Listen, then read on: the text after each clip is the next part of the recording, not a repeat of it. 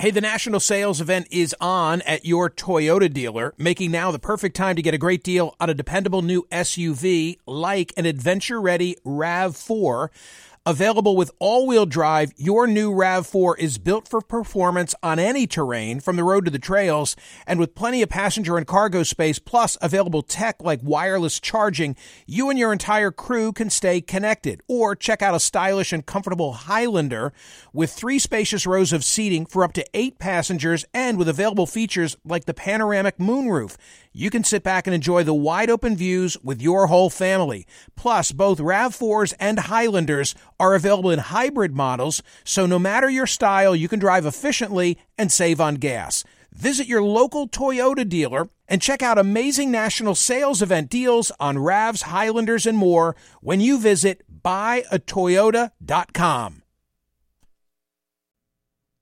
If you're like me, it's now the end of the day and you say, uh oh, what are we going to have for dinner? Well, here's the solution. Eating better is easy with Factor's delicious, ready to eat meals. Every fresh, never frozen meal is chef crafted, dietitian approved, and ready to go in just two minutes.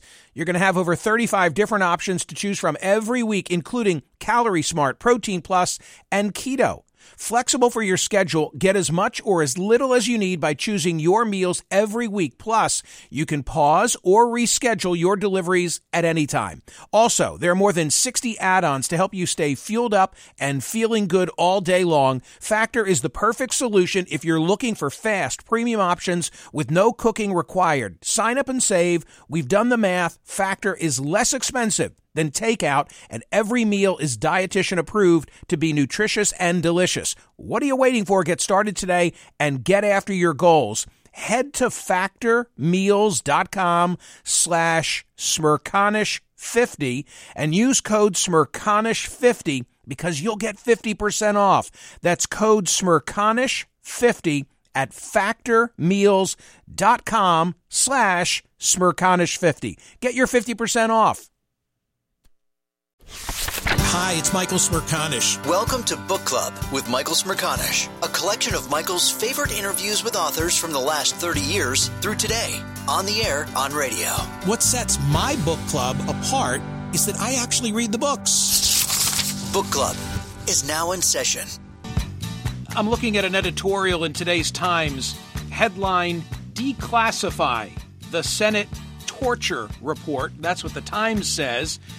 Very fortuitous timing for what we're about to now discuss. Dr. James Mitchell has just published a book. It's titled Enhanced Interrogation Inside the Minds and Motives of the Islamic Terrorists Trying to Destroy America. You should know that Jim Mitchell spent 22 years in the Air Force. He retired as a lieutenant colonel. From 2002 through 2009, he was involved in the development of CIA enhanced interrogation techniques.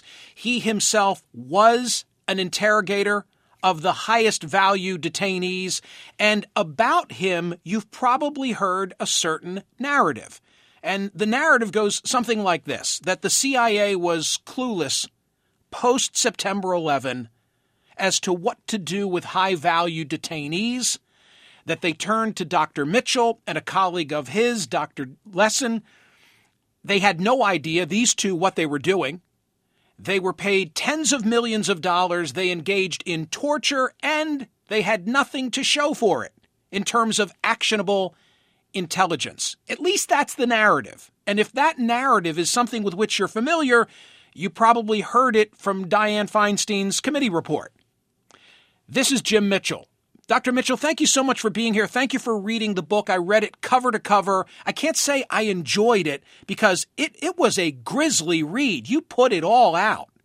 Yeah, my my goal was simply to tell the truth, and I appreciate being on. I noticed that uh, one of the blurbs that you received, and I spent some time with him recently, came from General Hayden, who said, Facts matter. Why did you write it, though? Because to, to write this book was to relive all of the nitty gritty of what had to have been a very unpleasant, on a day to day basis. Frankly, as I was reading your book, I'm thinking, you know who got tortured? Jim Mitchell got tortured. And so too did Bruce Jessen because they had to be in the room and engage in these techniques. Well, one of the interesting things about the way Feinstein uh, framed her report is she makes it sound like those folks were exposed to enhanced interrogation the entire time they were held. But in fact, Abu Zubaydah was held 1,623 days by the CIA before President Bush moved him to Guantanamo. Of that, only 14 days were enhanced interrogation. That's less than 1%. And the same thing with Khalid Sheikh Mohammed, the the uh, mastermind of the 9/11 attack, probably the most brutal butcher I've ever encountered. He was held 1,285 days, of which, with uh, Dr. Jessen and myself, only 21 days were uh, with enhanced interrogation. Three weeks worth of enhanced interrogation, and then another 170 weeks working more or less with the government to prevent the next series of attacks. That's what KSM did. So uh, the way Feinstein and her crew put that report together, uh, I think it, they just poked their finger in the in the CIA's eye, really for political purposes. Do you want that full report released so that you can rebut it, or do you fear that it will foster more false narratives? Well, I think what I think a balanced view of it, I think would be would be appropriate. You know, I, I had said before when this report came out that the truth lies somewhere between what Feinstein in her has in her report and what those people who just blindly uh, uh, endorse everything that happened uh, during those times. Because if you if you've read my book, then you know that some things happened that shouldn't have, shouldn't have happened. Some horrible yep. things happened that we yep. reported. So I'm going to get to it. Yep from my perspective, uh, I, I don't. If they release that report, it's actually good for me. And the reason it's good for me is it will identify all of those other people who were doing things uh, that were outside of the left and right limits of what the Department of Justice uh, had authorized. Because Dr. Jessen and I, uh, uh, we stayed with what the Department of Justice had authorized. We didn't do those other things. And in fact, we reported those things. But if you read her uh, uh, executive summary, which has uh, been redacted and, and portions of it declassified, every place where we've reported it, they don't mention our, us by pseudonym. Every place where they can somehow smear us, they they mention the pseudonym. So, from my perspective, it, it wouldn't be that bad to have the thing released. I'm already ahead of myself. I want to ask one more preliminary question and then get into the, the text of the book itself. I'm surprised you were allowed to write so much. Speak to the vetting process of your brand new book. To be honest with you, I was shocked by it too. It took them a year to clear the book. Uh, but when I, I gave them the uh, final manuscript for them to review uh, in August of 2015, uh, uh, and then it wasn't returned for months, right? But I had gone through some stuff before that, and they they actually made what for them is remarkably few changes. I think there were only 49 or 50 single word changes. I mean, they, they were uh, they were surprisingly responsive to it. But the way you write a book for the CIA is you have to first write a proposal, which they get to redact if they want to, and then you have to uh, write the book itself, the manuscript itself, and give it to them, and they suggest changes, and then all the notes and all the copies and everything else that you had up to that point has to be destroyed or turned over to them, and uh, and then eventually they clear it and it goes to galleys, and you know you know how it is. But each each step of the way they get a hack on it. So another important point I think that needs to be said is that you didn't go looking for this assignment. Doctors Mitchell and Jessen, you're actually together in my hometown in the spring of 2002 when you get a phone call. Why did you get that call? What was your background? Again, the narrative is that, that you had no experience in this regard. Right. Well, I go into my experience uh, perhaps more than some of the reviewers care for in the book. But essentially, what happened is Dr. Jessen and I had been asked by the CIA because of our resistance to interrogation training to look at a man um, a resistance to uh, interrogation manual that Al Qaeda was using and other terrorists was using called the Manchester Manual, and we looked at that strictly from a resistance to interrogation perspective, and we uh, listed what they were likely to look like when they were using these techniques, and then suggested some countermeasures that were consistent with the Geneva Conventions which is one of those things that gets lost in the press. And uh, when they captured Abu Zubaydah, uh, the CIA called me back and sent me out with the interrogation team to monitor Abu Zubaydah's interaction with the CIA interrogators and the FBI and tell them which in, uh, resistance to interrogation techniques he was employing. Do you have the book handy? Yes. Can you can you turn to page uh, 68? You you take us in this book in the room. You put us there with you when the waterboarding is being carried out. If you're on page 68, go to the paragraph that begins Bruce poured the water and, and read it aloud. Sure. Bruce poured the water out of a one liter plastic bottle, and I controlled the duration of the pours by standing at the top of Abu Zubaydah's head, raising and lowering a black cloth to cover his face. When I lowered the cloth, Bruce was to pour. I would watch the guard count out the seconds. When I raised the cloth, Bruce was to stop immediately. The legal guidance said we could pour for 20 to 40 seconds, allow the person to breathe unimpeded for three or four breaths, and then lower the cloth and pour the water for another 20 to 40 seconds, and so on for 20 minutes. That would have been one waterboarding session with multiple applications. And somewhere else in the book, you dispelled the notion that the way this took place was you'd waterboard, you'd say, Tell us what we want to know. Waterboard again, demand information, waterboard. That's not the way it works. No, what, what the point of the of, of the waterboard really was to put them in a difficult situation and then give them a way to escape from that situation by answering questions, and not by necessarily answering the full question that we were asking, but rather just by cooperating with us. You know, when we were waterboarding them, nobody was yelling. Nobody, I mean, we didn't waterboard anybody asking them about where bin Laden was, unlike what it says in Zero Dark Thirty. You know, uh, what we were doing was, I was the one who attacks against America. Say again. Attacks against America. You wanted to know only about the ticking time bomb cases. Exactly. We were waterboarding people because we knew that Hambali, uh, we didn't know it was Hambali, but we knew that there was a second wave of attacks with targets in Los Angeles, Chicago, and Seattle. Uh, and also, the CIA had had uh, credible evidence that uh, Osama bin Laden had met with the Pakistani scientists who were passing out nuclear technology to these rogue states. And the Pakistani scientists had said, you know, the difficult part is getting the fissionable material. And Osama bin Laden had said, what if we've already got it? And so there was this tremendous amount of pressure inside the building to stop this upcoming wave of catastrophic attacks. And by then, we also knew that uh, that uh, Khalid Sheikh Mohammed, the mastermind behind 9/11, had other people on the ground inside of the United States.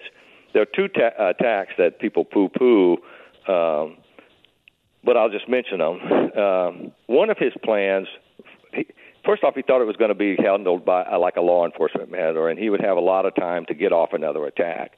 And his plans really were to have these small harassing attacks that uh, used up our resources and, and interfered and distracted from the look, the search for him.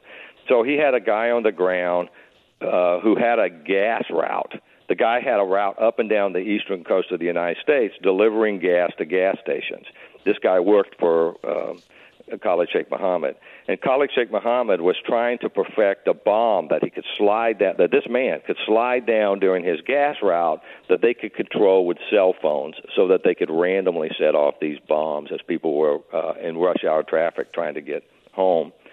By the same token, he, there was there was another attack where he wanted to cut the cables on suspension bridges, and that gets kind of poo-pooed sometimes in the press. But I spent the first six years of my life as a bomb tech, as a as a bomb disposal guy on a bomb squad, and I can tell you, they make they make commercially a uh, device for cutting that that uses an explosive shape charge, and they will cut those cables. So. Uh, uh those were very real attacks that were live at the time that we were trying to to prevent this. In the case of the waterboarding of Abu Zubaydah, you say that he threw up undigested beans and rice. Quote, it was an ugly sight. Abu Zubaydah had beans and rice stuck to his face and in his chest hair. Because the fluid around his lips was kind of thick, it bubbled as he breathed in and out. We wiped it off with a hood and waited what seemed like a long time to see if medical personnel were going to intervene. When they didn't, and when we were sure Abu Zubaydah was breathing properly, we did one or two more short pours so that he didn't get the idea that a dramatic display would stop the procedure. And you go on and on and tell us all about this. I'm reading this and I'm thinking, I don't know how you were able to sustain yourself going through the process. You say that after some of these sessions with Dr. Jessen, you'd go for a long walk and you'd question one another on the propriety and the ethics of what you were doing.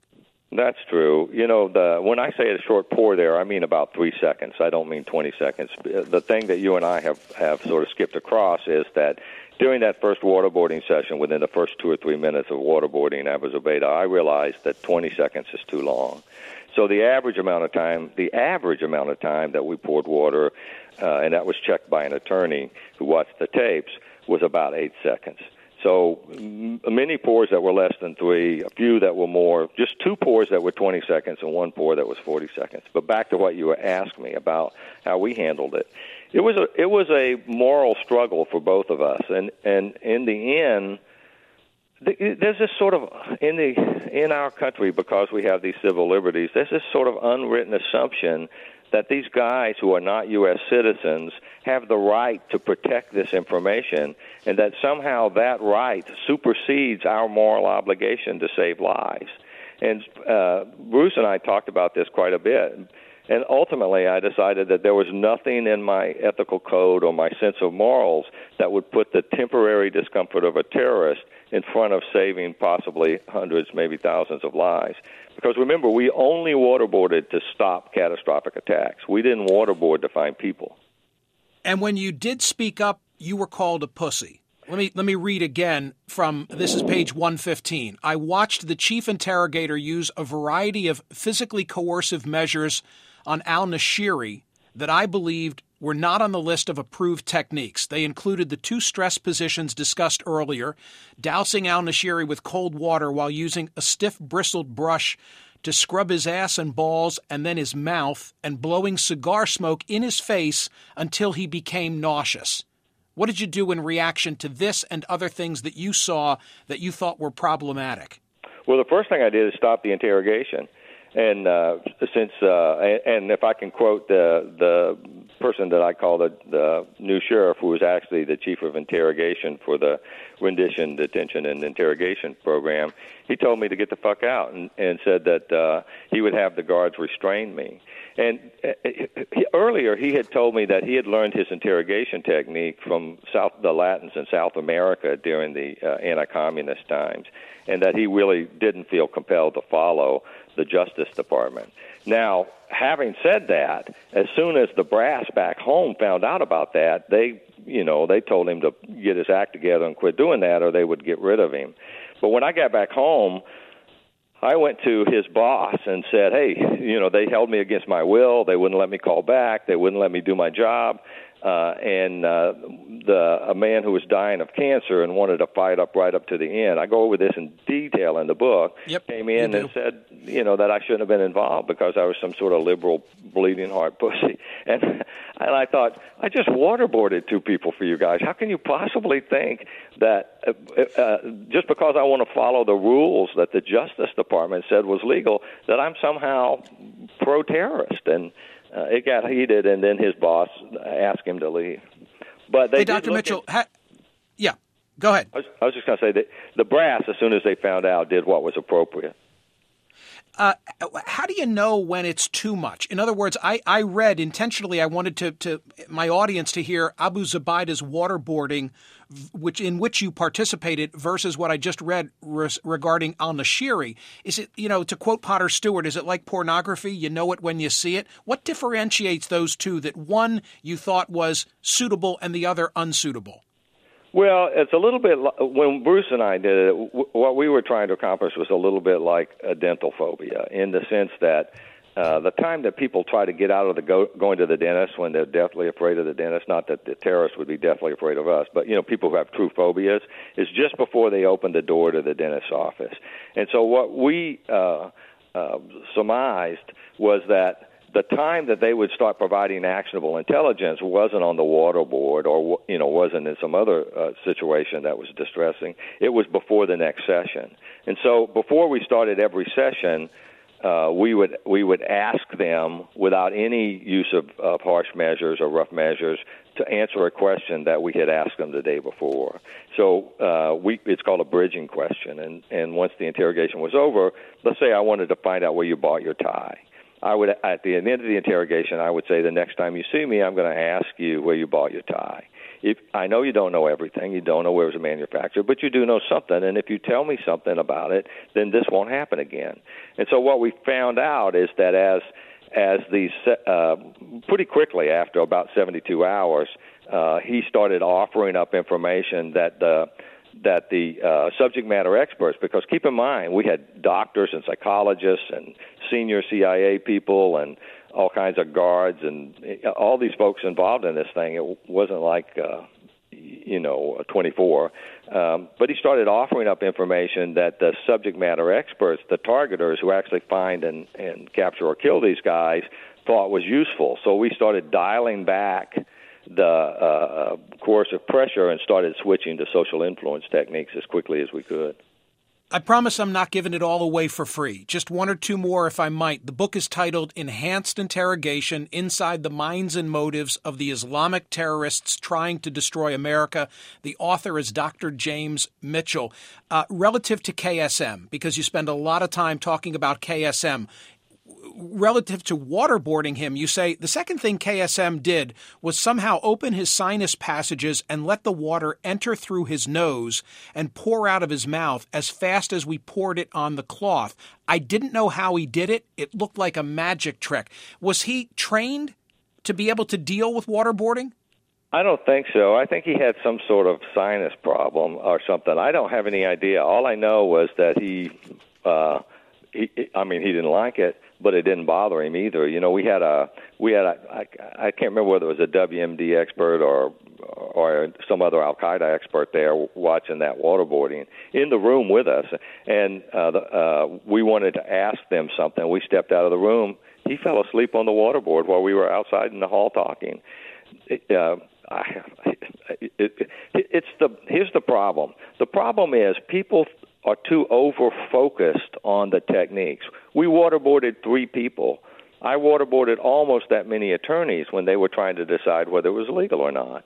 You know, so the over focusing on the techniques, the techniques is not what gets you the information. What gets you the information is the social influence things you use once the techniques get them looking for a way out. So that's well, and that was and that was my fi- my final observation because I think this is what will floor the audience that has been listening to Dr. Mitchell thus far.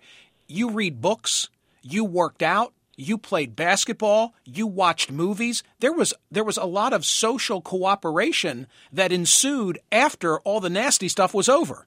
Yeah, like I said, uh, KSM had 21 days of nasty stuff, and then after that, the CIA had no uh, vested. He since he's cooperating to some extent. Now he didn't tell the complete truth all the time, as I explain when it comes to the courier in my book, but uh, we knew what that meant. Anyway, the CIA has no interest in keeping him in some loud music, uh, isolated thing, uh, basically in a hellhole. The CIA ha- had uh, had a vested interest in keeping him cooperating with him. So he, I mean, he got to read religious books. He, he, you know, he got to watch TV and uh, recorded stuff, not the, you know, like soccer games, that sort of thing. I mean, they they got to play board games. At one point, they got to eat with each other. You know, it was not it was not uh, it was not a federal max prison. Final question for for Jim Mitchell. So Donald Trump says General Mattis has told him he can do better with a couple of beers and a pack of cigarettes, and you say what?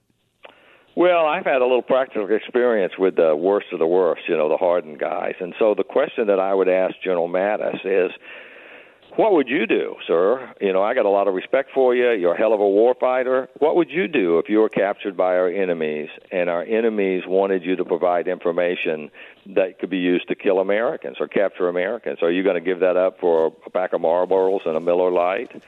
I don't think so.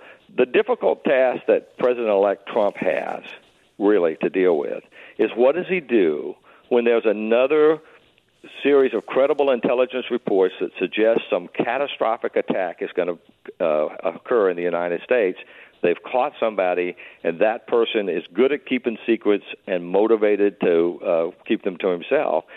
Too much political correctness in that situation because I'm telling you, the Army Field Manual won't work on those people, and Tea and Sympathy didn't work on Khalid Sheikh Mohammed. We're going to be standing on the moral high ground, looking down into a smoking hole that used to be several city blocks. Dr. Mitchell, thanks for your time. I uh, appreciated the book, learned a great deal. Yes, sir. Thank you for having me on.